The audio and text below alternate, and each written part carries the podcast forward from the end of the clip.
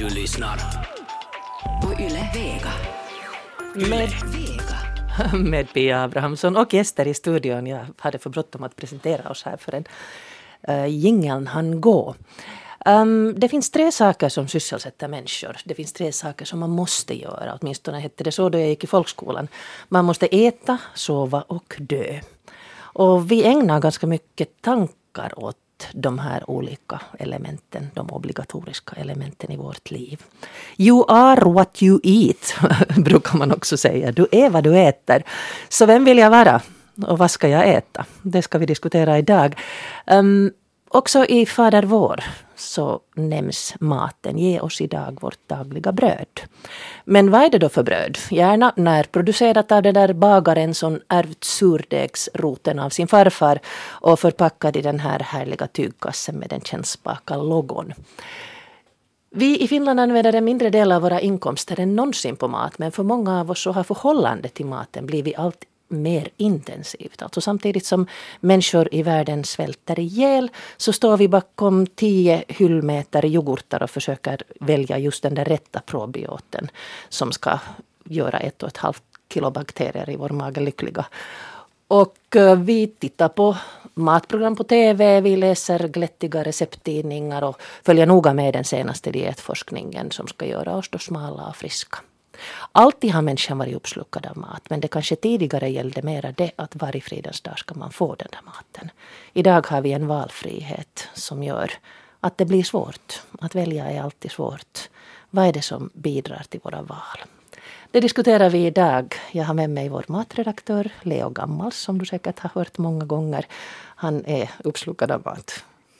Uh, till en del, till en del. Visst, uh, allt som smakar gott är, är, är jag ska säga, bra för hälsan, men det är åtminstone bra för själen. Min mamma sa att allt som smakar gott är bra för magen. Mm. Det är kanske en sanning med modifikation. Johanna Mäkelä är professor i matkultur i Helsingfors universitet. Hur uppslukad av mat är du? Ganska. Jag måste ju vara det det, det man kan ju säga att, att jag tycker det att det är ett jättespännande äh, äh, forskningsområde därför att, att som du tidigare har äh, beskrivit till oss, det berättar så mycket om oss och också om äh, vår tid just nu. Varför tror ni egentligen att det här har blivit en så stor sak? Det gäller ju förstås, nu går någon där utanför men det får det gärna göra. Um, det här, um, ehm, den här liksom att vi är så väldigt uh, som finnen säger ehdoton, alltså vi, mm. det är så väldigt svartvitt alltihopa. Det är antingen så äter, äter du så här eller sen äter du fel. Uh, varför tror du, du sa Johanna att, att det liksom berättar mycket om vår tid? Ja, jag tror nog att, uh, kanske lite paradoxalt, att, att det är lättare att, att, att göra Eh, de där val omkring maten om man är sådär lite svartvit. Att, att man har sådana regler att det här äter jag nog men den här äter jag inte aldrig. Så att, eh, att vi har de här reglerna som gör det lättare att göra de val som vi, vi egentligen måste göra varje dag. Vi har på, på en sån guidebok där. Om vi har en strikt diet, det är ju lättare att, att eh, uh, vad står där fram uh, mjölkdisken och, och, och, inte gå igenom alla olika varianter som skulle bli hundratals val. Vi vet att okej, okay, det är den där mm. som vi tar.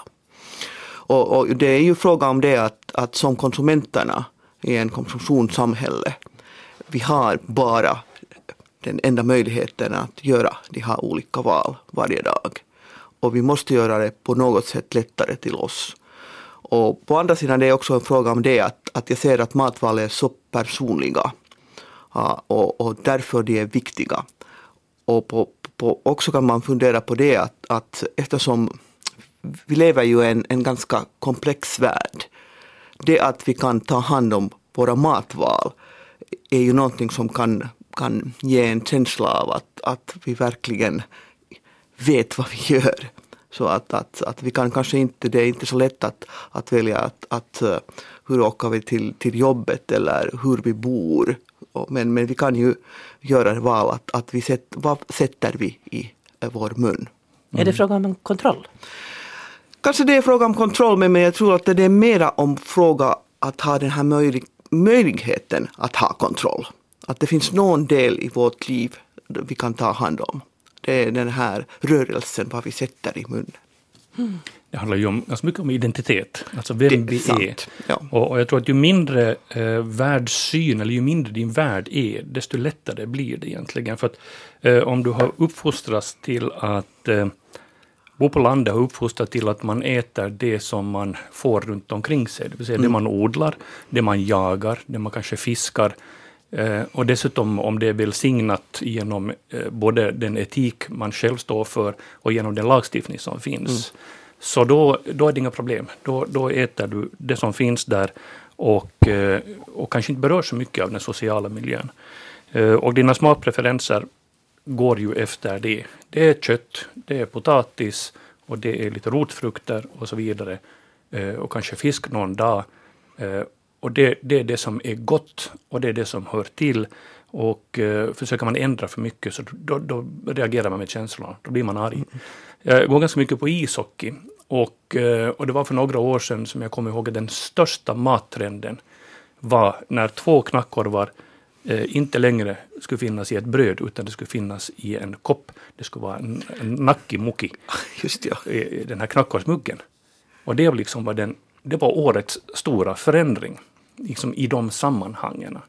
Och, eh, men smakpreferenserna var ju fortfarande detsamma. Och då var det inte snack om liksom någon sån här eh, stor hipsterförändring, att det skulle bli liksom vegetariskt eller något veganalternativ eller någonting, utan det var en väldigt liten förändring inom ramen för den världssyn som man kanske eh, delar just i det där sammanhanget. Här var det fråga om en ishockeyhall, men vi kan ha annat på landet. Och så har vi helt annat i stan, där allting florerar. Liksom där det finns alla världens identiteter som sen lite krockar med varandra. Ja, men jag, jag, men jag, undrar, jag, jag ser det som en kontinuum. Att, att, att faktiskt, det, det är ganska äh, sällan när man inte förändrar sitt ätande e- egentligen hela tiden. Så att, att, att om vi nu funderar hur vi har åtit när vi var barn. Jag tror nog att vi kan äh, känna till den där kontinuum. Att vi har några rätter som, som är jätteviktiga för oss och som, som äh, påminner om oss om, om, om farmor eller något sånt. Och då har vi så himla många rätter som, som vi aldrig hade hört när vi var barn. Och, och det- det är något som intresserar mig, att, att hur den här kontinuum förändras. Att, att, att, och jag tycker nog att, att när du berättade om det här knackkorvar, det, var spännande därför att, att det var en kontinuum. Knackkorvarna finns där men, men brödet gick ut och, och det var en, en ny sätt att, att servera det. Och, och, men ännu eh, alla känner till att okej, de här är de nästan samma knackkorvar som vi har åtit, åtit tidigare. Och just det här att, att om vi tittar på, på hur äh, stora trender Eh, eller, eller nu, nu menar jag med trender att, att, att, att äh, hur mycket har vi åtit äh, spannmål 50 äh, år sedan och vad händer nu för tiden, vad har hänt med, med köttätandet och, och, och, och allt det där. Så, så vi ser att, att även om det finns sådana som jag tycker att på sätt och vis är mycket typiska till den finländska matkulturen. Då ändrar det hela tiden. Till exempel är det här att, att, att, att till fil, filmjölk som, som har tidigare varit jättetypiskt till finländsk Du menar matkultur. pimen? Nej, nej, vili. Filen, Filen, filen, filen, förlåt. ja. filen. Filen. Men både och faktiskt. Ja, som, som, är, som skulle är sån här, om jag lite överdriver, urgamla. Å andra sidan vi ser att, att det här med att, att fermentera äh, mat är nu jättepopulärt runt världen. Och så att, att den här eviga, att vi går runt med, med, med, med jag, jag tycker inte om ordet trend, men, men jag ska nu använda att de här olika trenderna eh, som verkar vara jättenya, egentligen ganska ofta är urgamla. Och det här är, jag tycker, jättespännande. Vad tror ni, hur pass konservativa är ni? Jag vet att det i min släkt gick en sån här skröna om min morbror som, som liten alltid frågade att onko mä syönyt tota ennen? Har jag ätit det där Ah. förut? Och om jag inte hade ätit det förut så då smakar jag inte på det. Ja. Hur, hur konservativa, jag menar pizzan har blivit vardagsmat idag men Jag skulle gärna säga att det är inte en fråga att vara en ko- konservativ mot maten. Det är, det är egentligen i, i, den är kärnan av, av vårt Äh, förhållande till maten på det sättet att, att faktiskt vi vill hela tiden veta vad vi äter. Vi, vi använder vårt språk, äh, vår kultur att definiera vad är ätbart. Och, och därför jag, jag kan helt och hållet förstå att det är någonting som, är det här någonting som, som jag verkligen känner till eller det här är någonting som, som jag måste eh, skapa en ny relation till det här. Och därför är just det här med insekter, som vi diskuterar ganska mycket just nu, är spännande eftersom vi måste ju omdefiniera vad är insekter till oss? Är det någonting som, som vi kan säga att okej, det här är möjligt att vi kan äta det?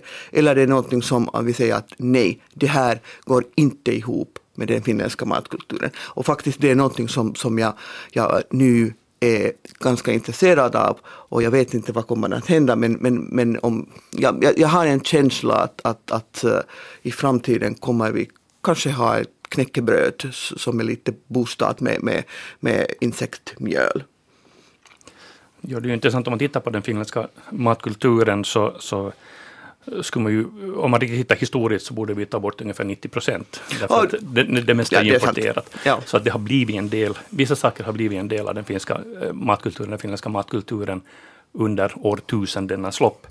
Eh, Men, men eh, jag tänker just på det här med konservativa, när man liksom plötsligt står inför någonting nytt. Eh, 70-talet så växte jag upp alltså med klassisk husmanskost. Både eh, finsk husmanskost och svensk inspirerad så att säga. Jag bodde på Åland, så flyttade vi till Helsingfors. Men min mamma hade karelska rötter.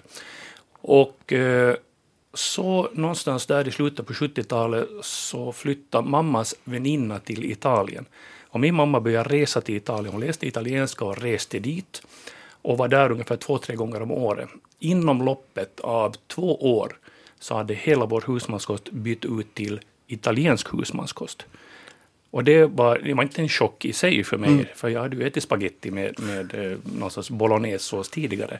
Men, men det var en väldigt, väldigt stor förändring och det var inga problem för mig. Men det var, det var nytt och det var väldigt nytt i ett eh, finländskt eller finlandssvenskt förhållande. Inga av mina kompisar till exempel eller någon annan jag kände så, så åt en pasta vongole eller laga sina egna lasagneplattor hemma och så vidare. Slutet av 70-talet. Så det, det här var liksom en, en ny grej och vi gick in på 80-talet före, före kanske mer av italiensk mat eller annan sån här sydeuropeisk mat blev känd. Eh, så, så där upplevde jag att det skedde någon sorts, för oss ett paradigmskifte i vårt kök. Men, men, Vad tror ni eh, om nu då? Det, det är ju väldigt vanligt. Men, ja. Det här är ju förstås en, en urban grej. Att i städerna finns det väldigt mycket. I Helsingfors så finns det väldigt många olika etniska restauranger. Man, man bekantar sig, man går någonstans och testar. Mm, Tror ni det- att det kom, kommer liksom sen till vardagsbordet också? Det har ju redan gjort det, men, men, men jag tror också att, att alla finländare har resat ganska mycket. Att Ja. Det är inte fråga om att var, var man bor, det är också fråga om hur man hur mycket har varit eh, på utomlands. Men andra sidan, ju berättade just, det, det låter just en, som en litet eh, vardagslaboratorium där man har testat ut att hur snabbt kan man förändra sin, sin diet. Eh, jo, alltså etniska restauranger, det börjar ju alltid i städerna. Och eh, så får vi se vad, som, vad av detta som sprider sig. Det kan hända att det bara är en rätt som blir, eh, går från trend till att bli sen allmän. Eh, men det är ju städerna, så har det alltid varit. Att, eh, att städerna har samlat åt sig människor från olika kulturer, mat från olika kulturer. Och, eh, och vissa saker består, andra försvinner. Ja. Och det sp- sprider från stora städer. Men, men om vi tänker nu på italienska matkulturen och vi tänker på pizza som, som i Finland troligen är någonting helt annat än, än, än i, i Napoli. Men, men jag tror nog att det kan inte vara ett ort utan pizzeria i Finland nu för tiden. Och, När, och, ja. och det är intressant att italienarna tyckte åt ju inte pizza förrän på 50-60-talet så, så var det fortfarande sån här, lite som vår pyttipanna, att, liksom, att man, man kanske gör det. Vi fick ju vår stora pizzaboom egentligen via USA. Den Mm, kom ja. liksom via det italienska-amerikanska. eh, Och, och som hamburgare och, och sån här snabbmat som, som började liksom etableras på 60-70-talet och framförallt på 80-talet. Så där dyker plötsligt de här också friterade rätter. Det, det liksom händer, händer en hel del under den där tiden eh, som har att göra med den här, vad vi idag kan till och med skulle kalla för fast casual. Det, säga, det, är inte riktigt, det är inte riktigt gatumat och det är inte restaurangmat utan det är någonting snyggt där mittemellan. Till och med kanske wienerschnitzeln eller, eller någon jägarsmörgås skulle kunna vara 70-talets fast Ja, casual. ja. Och det här är ju en rörelse vi ser hela tiden, att, att vi, vi går från sådana här skikt, alltså från, där vi blandar ihop olika restauranger eller olika matkulturer inom maten så att säga som bildar nya rätter. Och där kanske pizzan är ett, nästan det, det bästa exemplet. Maten, det, det, kan ju vara fråga om en hobby, just det här att man går och äter på olika restauranger mm. och testar på olika saker. Men jag funderar ännu på att det här är ju då ett ilandsproblem. Det är ett lyxproblem. Mm. Det är väldigt många människor som inte har en chans att försöka välja vad de äter utan får nöja sig med att de får mat. Men om vi går tillbaka ännu till den här uh, valfriheten som är så stor idag. Som, som du pratade om Johanna, om det här att, att man inte behöver titta på alla mjölkar. Leo, du har gjort en sån här mjölkvandring här under den senaste månaden. Alltså dels, dels alla slags mejerimjölk som finns men den, sen också alla ersättande produkter. Och då jag hade hört någonting så tittade jag faktiskt i butiken. Och där finns då typ nio hyllmeter mjölk. Ja. Olika slags mjölk. Mm. Eh, Behöver vi dem? Ja, det, det, är en lite svår fråga. Behöver vi dem? Det, det, är väldigt svårt. Alltså om vi tänker nu på varför de har kommit, så har de ju kommit som alternativ till komjölk. Eh, och det är av flera olika orsaker. Det kan vara för att man har laktosintolerans, det kan vara för att man upplever att mjölken, eller att man har mjölkallergi. Eh, och främst pratar vi väl om vegetarier, eller vi pratar om veganer egentligen, som inte dricker eller eh, använder animaliska produkter. Så de har velat ha då alternativ och har fått alternativ. Eh, sen kan man titta på näringsinnehåll och konstatera att de flesta av de här växtmjölkarna är mera hälsosamma, alltså de har mera näringsinnehåll och är mera näringstäta än komjölken. Eh, och sen kan det hända att det finns an, användningsmöjligheter som är annorlunda. Men, men eh, i städerna så är det här ju typiskt för att vi har ungefär 10 procent av landets befolkning är vad vi nu skulle kalla både tänkande, kännande och upplysta människor i den formen att de, de väljer en vegetariansk eller en vegansk livsstil. Och, eh, och de ställer sen krav. Eh, och, och det här är nog resultatet, 9 meter, nio hyllmeter av mjölk och alternativ till mjölk är ju resultatet då av, av dessa krav. Jag har ibland svårt att förstå sen, att, att finns det faktiskt du... åtgång så där väldigt mycket. Troligen det finns, men man måste också komma ihåg att, att, att äh, det är någonting som, som äh, industrin sysslar med också. Att det här med, vad heter det nu, produktdifferentiering så att man har olika konsumentgrupper eh, som man ville nå. Och det här med, med, med mjölkhyllan, jag tycker att det är ganska berättande om att, att vad har hänt och, och, att det, där. och det finns sådana produkter som vi troligen inte känner till att vi kan använda och, och, och vi har en behov för, för dem.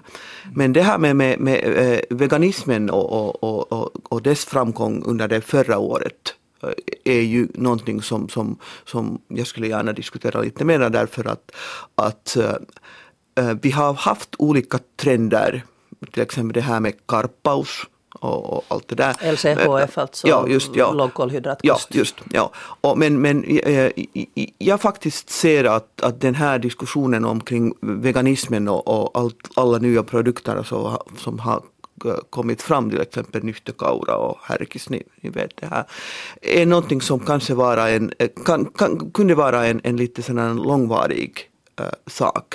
Eftersom äh, vi har inte ännu diskuterat här det att, att det finns mycket etiska skäl äh, när man, folk väljer sina dieter. Och den här tankegången att, att veganismen är en diet som, som innehåller ganska många olika dimensioner. Så att det finns det här med hälsan, det finns det här med, med etiken, uh, det finns kanske den olika sån, hänsyn till miljön och, och, och, och djurrätter och allt det där. Och, och, det som, som vi kan fundera när vi, vi försöker se framtiden är att, att, att, att vad skulle vara den äh, bästa dieten i framtiden och, och, och, och, hur mycket ska vi ta hänsyn till miljön, hur ska vi, mycket ska vi ta hänsyn till miljön? Och hur, ska vi, eh, hur mycket kan vi titta på, på olika etiska dimensionerna när vi väljer vad vi äter. Och om ni kommer tillbaka till det här att, att, att du är vad du äter så är det ännu viktigare att, att fundera de olika dimensionerna.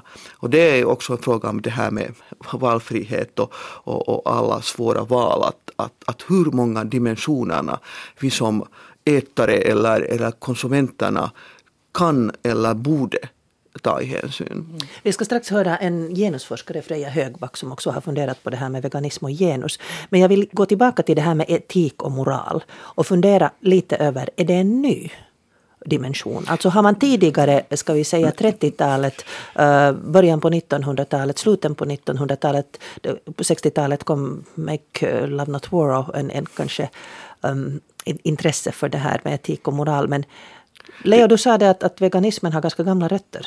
Alltså den organiserade vegetarianismen och veganismen börjar blev influerad från England och Tyskland i mitten på 1800-talet och började etableras här i slutet av 1800 början 1900-talet.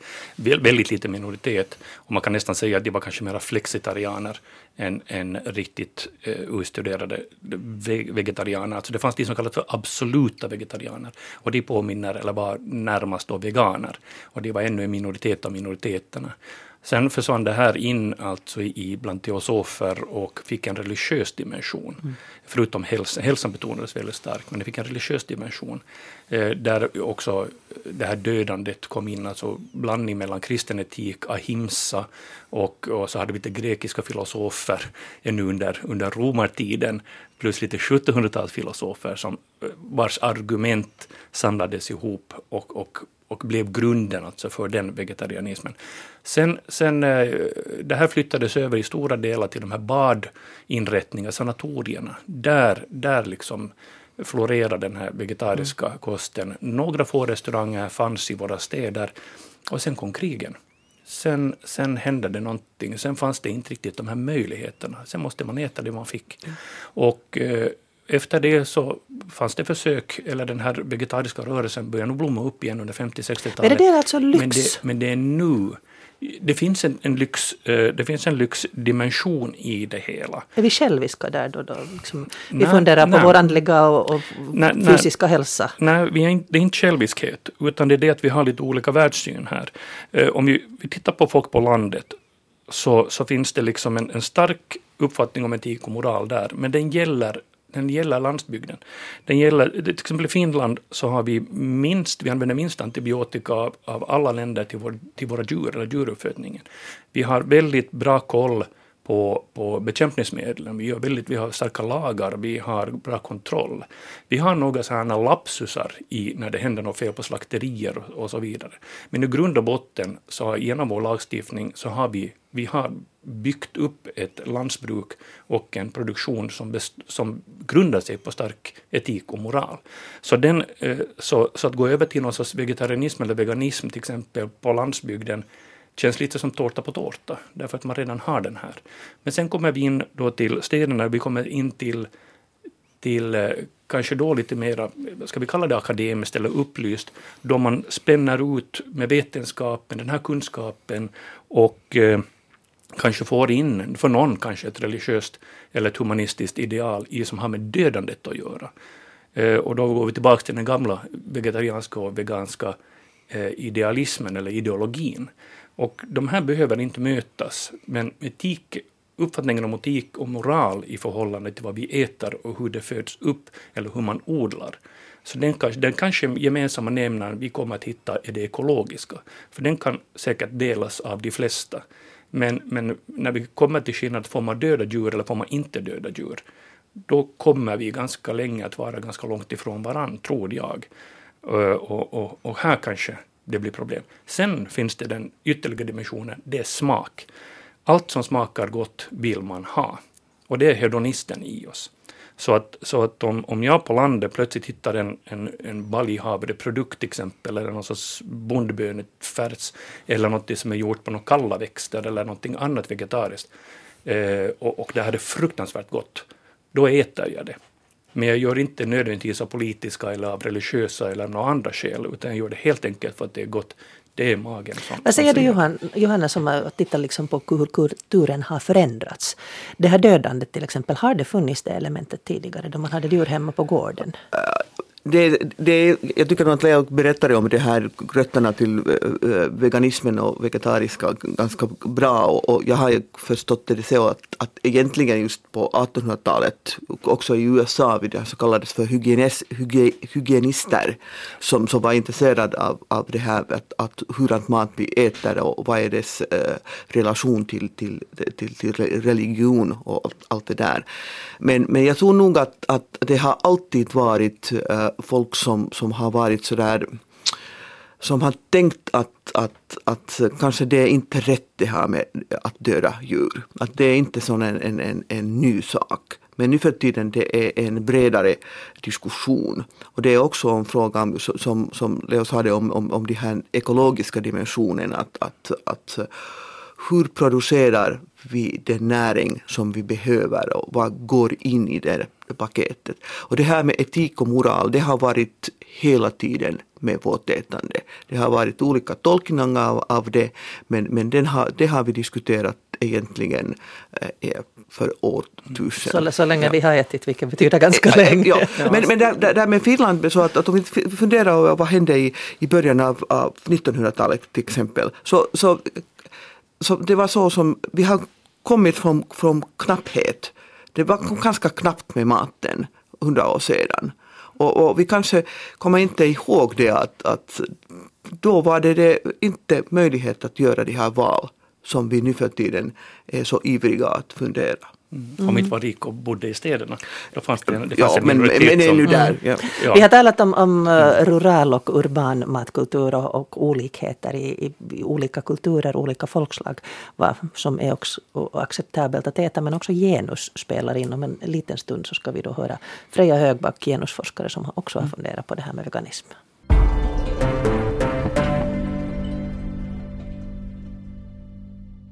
Mitt forskningsintresse för mat och kön så det har nog eh, börjat redan när jag har skrivit min gradu och då tidigare också. Det som jag skrev min gradu om så det var om um, mänsklighet och, och det som, som normalt och att det, det hänger då ganska långt ihop med att äta kött, speciellt i, i Europa och, och västerlandet och förstås liksom då hur det här hänger ihop med med andra former av, av förtryck. Att det är när jag säger liksom att jag har varit intresserad av mat och, och kön så, så för mig hänger det ihop med, med annat, till exempel klass eller ras. Att det är saker som, som, jag, som jag ser att hänger ihop. Och sen förstås liksom det här med ätande, att, att när jag själv har varit vegan sen det där början av 2000-talet. Och sen när jag liksom försökte äta vegan så då har det inte funnits så mycket vegan mat. Det har inte varit, varit normalt. Så genom det kom det här liksom intresset då för att eh, vad är det som, som gör liksom det här, vad är det, vad är det där normala helt enkelt. Och det blev liksom då, i och med att det är en var, vardagshandling att äta, så, så kunde det liksom bli stora diskussioner då. Och jag tänker mig liksom att det här är något någonting som åtminstone då äh, bröt liksom det där med det där vad som uppfattas som det där normala. Så, så då blev det liksom att jag skrev min grad om, om mänsklighet och maskulinitet och, och då det som jag funderade, funderar på mera så det var liksom hur, hur maskulinitet och köttätande liksom hänger ihop och hur man skapar liksom mänsklighet och en bild liksom av, av mänsklighet liksom genom det. Det här var år 2008, det vill säga för snart nio år sedan, som då blivande politisk magister i kvinnovetenskap Freja Högback skrev sin gradu. Ja, vad är då normalt? Om jag nu förenklar och förkortar så skrev hon bland annat att vegetarisk mat verkar hota idéer om normalitet och manlighet, speciellt när män äter vegetariskt. Ni har alla hört uttrycket ”riktiga karlar äter kött”. Samtidigt, om jag ännu tar mig friheten att citera kort ur en artikel skriven av Freja, verkar vegetarisk mat befästa vissa idéer om kvinnlighet. Freja Högback hon brinner alltså för mat och för genusvetenskap. Hon har också jobbat på restauranger och fått ta del av starka åsikter och ställningstaganden som har funnits och finns inom restaurangvärlden. Men eh, det är ju också andra faktorer som spelar in i vad som serveras. Bland annat vad maten får kosta och rådande statliga näringsrekommendationer. Sen senare så har jag arbetat med mig själv som, som kock, vegankock och sitt då att det är inte så lätt att göra de där valen för att de systemen och de ekonomiska strukturer som vi lever i så det är inte, de, de sätter ganska långt tonen liksom för, för hur man kan överhuvudtaget laga mat eller, eller sen konsumera. Då. Sen när jag har, har då funderat mera på no, till exempel här nu när vi sitter i, i Arkens matsal, att vad finns det liksom för val här men sen vad är det liksom som händer, händer före den maten kommer liksom fram, att det var det som jag var intresserad av sen. Och då kommer vi ju liksom till, till staten och, och vem är det som, som skapar det här, hur, hur regleras liksom det här, det här maten då. Och var det någonting sånt som du började med för många år sedan, redan det här med att du äh, äh, forskade i det här skolmatsalar? Nej, det här, det här är liksom det som, som jag börjar med nu när jag gör min äh, doktorsavhandling. Mm. Så, så det, är liksom, det handlar som om det då. Mm. Men att nu har det lite, lite ändrat. Att, att sen blev jag intresserad förstås liksom det här senaste åren nu när den här så kallade veganboomen har kommit som har varit väldigt intressant för mig att följa med. Då har jag mera intresserat mig för det som, vad det finns liksom bakom. Varför är just, just nu, så varför kommer, varför är är den här veganboomen just nu. Om man tänker liksom på många andra saker som händer i samhället, att vi har liksom till exempel den här så kallade flyktingvågen som kom förra året och sen en eh, mera extremhöger, mera nationalism och att vad är det liksom som händer överhuvudtaget om man ser på samhället liksom som stort som, som gör då att, att de här fenomenen liksom kommer upp på samma gång. Och just nu när vi tänker liksom mera på att mera, mera människor konsumerar mera veganprodukter och så vidare bortåt. Och där kommer liksom, no, kanske det också, att vad, vad är det som händer före den här eh, ökade nationalismen i, i samhället i Finland? Att, att vad finns det liksom för politik bakom av nedskärningspolitik från regeringens sida som då påverkar förstås hela samhället och just att klasskillnaderna eh, och klassklyftorna ökar. Att samtidigt som vi har mera kanske en, en urban äh, medelklass som kan äh, konsumera äh, veganprodukter så sen har vi också växande brödköer på samma gång. Ja, olika, olika fenomen. Att för mig är det intressant liksom att titta mera på att det, det, det här håller liksom som min forskning har, har farit i och med det här senaste året. Mm. Att jag mera intresserar mig liksom för det här då. Hur mycket tänker du på könen nu då? Jag menar, jag tänker på att eh, du börjar ju här när du pratar om kött och män, jag menar riktiga karlar äter kött, det där har vi mm. hört eh, till lust och leda. Säkert många män också som kanske suckar åt det i dagens läge, men, att, mm. men, men, men det, äh, äh, hur mycket har du det här könstänkandet kvar ännu nu när det gäller veganboomen till exempel? No, det är förstås så, så, som jag sa tidigare så, så tänker jag mig att de här, alla de här sakerna hänger ihop, att, att man pratar om intersektionalitet och då är kön och klass och ras då för att nämna liksom några att de är alla liksom sammanlänkade. Men det där är en sak som jag, som jag tänkt att är intressant i och med det här att, att det blir mer normalt att äta vegetariskt och veganmat. Att kanske det här utmanar liksom just sådana här stereotypa uppfattningar om, om vad det innebär att vara man eller hur man liksom gör manlighet. Så det var en sak som jag som jag tänkte att det här, det här kan vara liksom någonting positivt. Sen finns det studier som visar att till exempel i USA så har det kommit liksom sen, sen fram äh, publicerats böcker som, där man pratar om man gör liksom manlighet då på ett, ett väldigt traditionellt sätt och sen lägger till liksom veganism, att riktiga karlar då äter veganmat. Men att göra ändå liksom ta, ta fasta liksom på, på sådana här traditionella sätt att göra göra manlighet på. Man kanske inte då liksom funderar desto mer liksom på maktstrukturer och vilken makt man har liksom som, som till exempel vit heterosexuell man som ju ofta liksom är ett sånt här mantra som man ser på, på diskussionsforum på internet när det pratas om veganmat och, och mat. Mm. Vad har du kommit ja. fram till så här långt? Jag har kommit fram till och kommit fram till det där. det som jag ser i alla fall att, att det där att skulle vara en äh, potentiell positiv sak med det här är att det öppnar upp det att människor väljer att äta veganmat och att det blir mer normalt, att man kanske liksom genom det börjar, börjar liksom ifrågasätta överhuvudtaget olika produktionssätt, inte bara det liksom att man äter. Att det är kanske ett, ett, ett problem som jag ser att det blir liksom att man, man börjar, om man börjar äta liksom veganmat och, och att man bara fortsätter att, att konsumera och producera liksom en, en identitet baserat liksom på den här veganismen. Men att, att det är kanske liksom någonting som jag skulle förhålla mig lite äh, skeptisk till.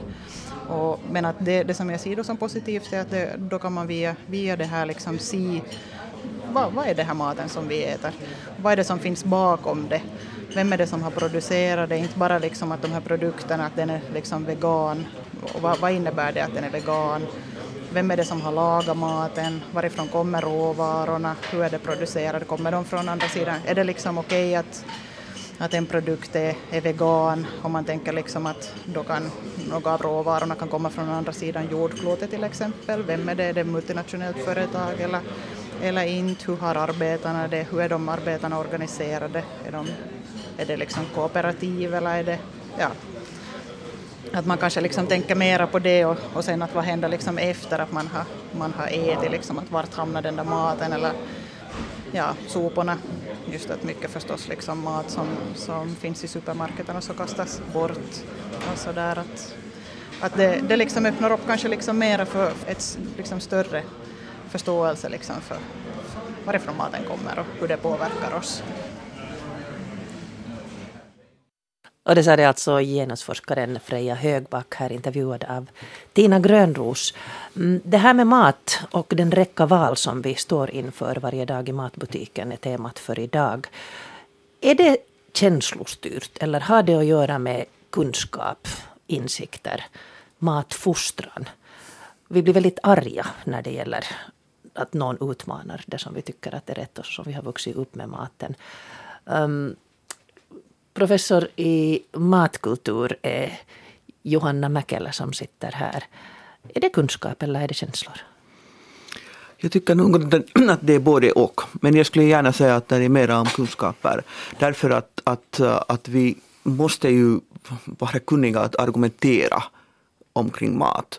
Och, och jag tycker att, att alla av oss borde ha det här med matinsikt att vi skulle ha en bredare förståelse för, för det, att, att vad just vad Freja egentligen eh, äh, pratade det här. Om det att, att vi förstår varifrån maten kommer och, och vi också förstår att om vi gör sådana val som vi skulle vilja göra eller inte skulle vilja göra, eh, äh, hurdant påverkan de har till den, den världen som vi lever i. Och just det här att, att, att jag ser att vi borde ha en bredare synvinkel på hela matsystemet. Att, att det är inte bara det att vi står i närbutiken och gör någonting. Och den här disku, diskussionen omkring uh, ursprung av maten är ju jätteviktigt. Och också det att, att det är en, en, en samhällelig fråga att, att vi har olika resurser, både när det äh, gäller pengar eller kunskaper eller synvinklar på maten. Du var Leo inne här tidigare på det här eh, veganismens rötter som då har funnits länge och överhuvudtaget den här kopplingen mellan andligt och, och fysiskt välmående och mat. Men en del dieter, jag menar människor blir nästan som de skulle ha kommit till tro. Uh, jo, visst finns det alltid religiösa drag i när, när du kommer in på moralfrågor och etiska frågor, alltså när man upplever att någonting är rätt och när någonting är fel. Men, men jag tänkte just lite på vad vi hörde här, uh, om, om vi tittar nu kanske på de senaste, vi tittar på de senaste hundra åren, så uh, att kött skulle vara manligt, vi har, vi har kött är ju status från en, det har alltid varit status. Men kött är ju en status från en tid när vi inte hade kött, eller där kött var väldigt, väldigt dyrt. Kött var väldigt, väldigt dyrt ännu på 70-talet. Ehm, men vi måste komma ihåg att också kvinnor äter kött och inälvor. Inälvsmat pratas det väldigt lite om nu för tiden, utan, utan vi pratar egentligen om möjligtvis väldigt mycket om griskött och hönskött eh, och, och eh, djuruppfödning, intensiv djuruppfödning och så vidare. Vi, vi ger ganska negativa konnotationer alltså till hur, hur den världen ser ut. Eh, men, men glömmer att eh, för många är mormors kassler någonting av det bästa som finns. Sen, sen tror jag att det finns en, en också som kan ha en religiös eller en sån här dimension är mycket handlar om att hur skapas ett dåligt samvete? Alltså vilka vägar? Eh, jag vill inte skylla på damtidningarna eller på tv-program som delar in skarpt i manligt och kvinnligt, men vi har dem och de, de påverkar ganska starkt. Och eh, om män inte läser damtidningar så är jag inte säker på att, att man nås av ett intensivt hälsotänk där man ska syssla med fitness och där man ska äta sojakross och proteiner, växtproteiner och, och, och så vidare.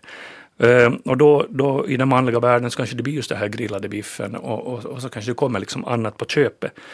Men i, i det stora hela så står det nog, om vi tittar på vårt lands, hur vi har byggt upp vårt lands eh, matproduktion så står nog en sån här mjölkkonäring och, och lammuppfödning, hönsuppfödning, grisuppfödning, den, den är jämställd med råg och vete och så vidare.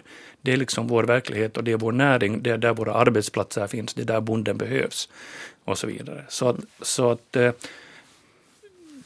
det handlar nog till en del att skapa det dåliga samvetet. Sen kommer kunskapen om, om vad. Men mycket riktigt, dålig veganmat. Om, om vi får någonting, något gojibär som har bekämpningsmedel eh, från, från Sydamerika och tullen stoppar, stoppar dem för att de har för mycket spår och bekämpningsmedel och de inte ens kommer från någon rättvis handel, då är det ju egentligen en dålig produkt. Och, och, och, det finns ju ingenting att försvara. Det kan ju kanske jämställas med någon processad mat eller norsk lax som har åkt via Kina för att fileras och kommit tillbaka till Finland. Men då kommer jag ändå tillbaka till det som jag startade från det här att varför är vi så uppslukade av mat? Ska det nu vara så här jobbigt?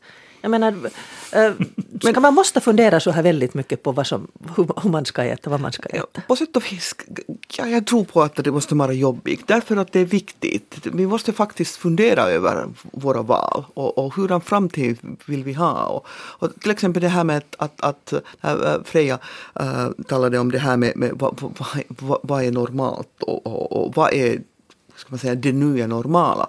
Man kan ju fundera över det att, att kanske i framtiden det finns eh, mera beredskap för det. Att det kan vara olika typ av vad vi tycker att är en, en normal diet. Och om vi tittar på det här att, att, att nu för tiden vi ifrågasätter det att om det finns två kön, då kan vi i framtiden också ifrågasätta vad vi äter.